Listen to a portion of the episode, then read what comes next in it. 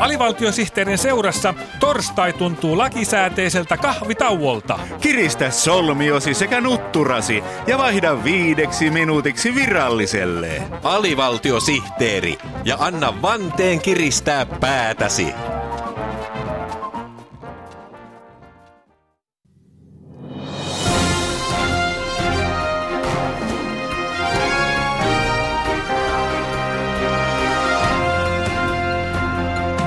Mikään ei ole herkullisempaa kuin pussillinen AVSTT:n tuoreita uutisia.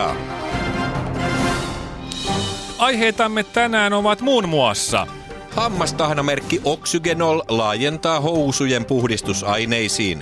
Pöksygenol lupaa puhtautta ilman reikiä. Virvoitusjuoma jätti yhteistyöhön hammastahnamerkin kanssa. Pepsi-dent on ensimmäinen hammastahnan makuinen virvoitusjuoma.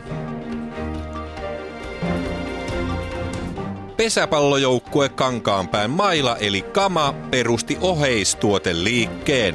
Rihkama Oy on laatutuotteiden kotipesä.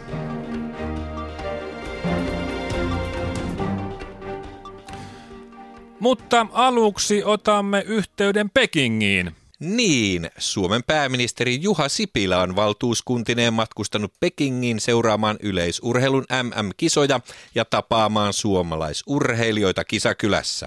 Valtakunnan toimittajamme Eino Mies Porkkakoski on luonnollisesti mukana Sipilän delegaation eturintamassa. Eino Mies, onko pääministeri Sipilä jo käynyt rohkaisemassa urheilijoitamme sinivalkoisiin suorituksiin? Täällä Eino Mies Porkkakoski, Pekingin kisat. Nimittäin suomalaisten kansainvälisen kilpailukyvyn parantaminen on kirjattu hallitusohjelmaan, joten siksi on luonnollista, että pääministeri on mukana nauttimassa suomalaisurheilijoiden menestyksestä. Sipilä on siis vaatinut juoksijoiltamme pidempiä juoksuaikoja, hyppääjiltämme 5% tuottavuusloikkaa ja joukkueen lääkäreiltä lisää leikkauksia.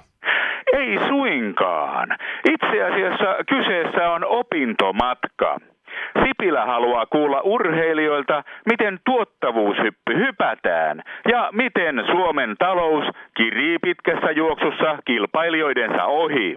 Vai niin?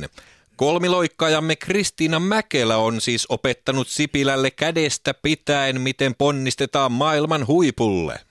Ei vaan jalasta pitäen. Pääministeri Sipilä on ollut hyvä oppilas ja hänellä onkin tuomisinaan hallitukselle maailmanluokan askelmerkit siitä, miten työntekijäjärjestöjen yli pompitaan. Kolmikanta vaihtuu siis kolmiloikkaan Suomen työmarkkinapolitiikassa. Kyllä, ja yleissitovat sopimukset vaihtuvat yleisurheiluksi. Onhan hallituksen taivaalla aina yhtä estejuoksua, jossa ei parane kompuroida tai muuten uhkaa välikysymys.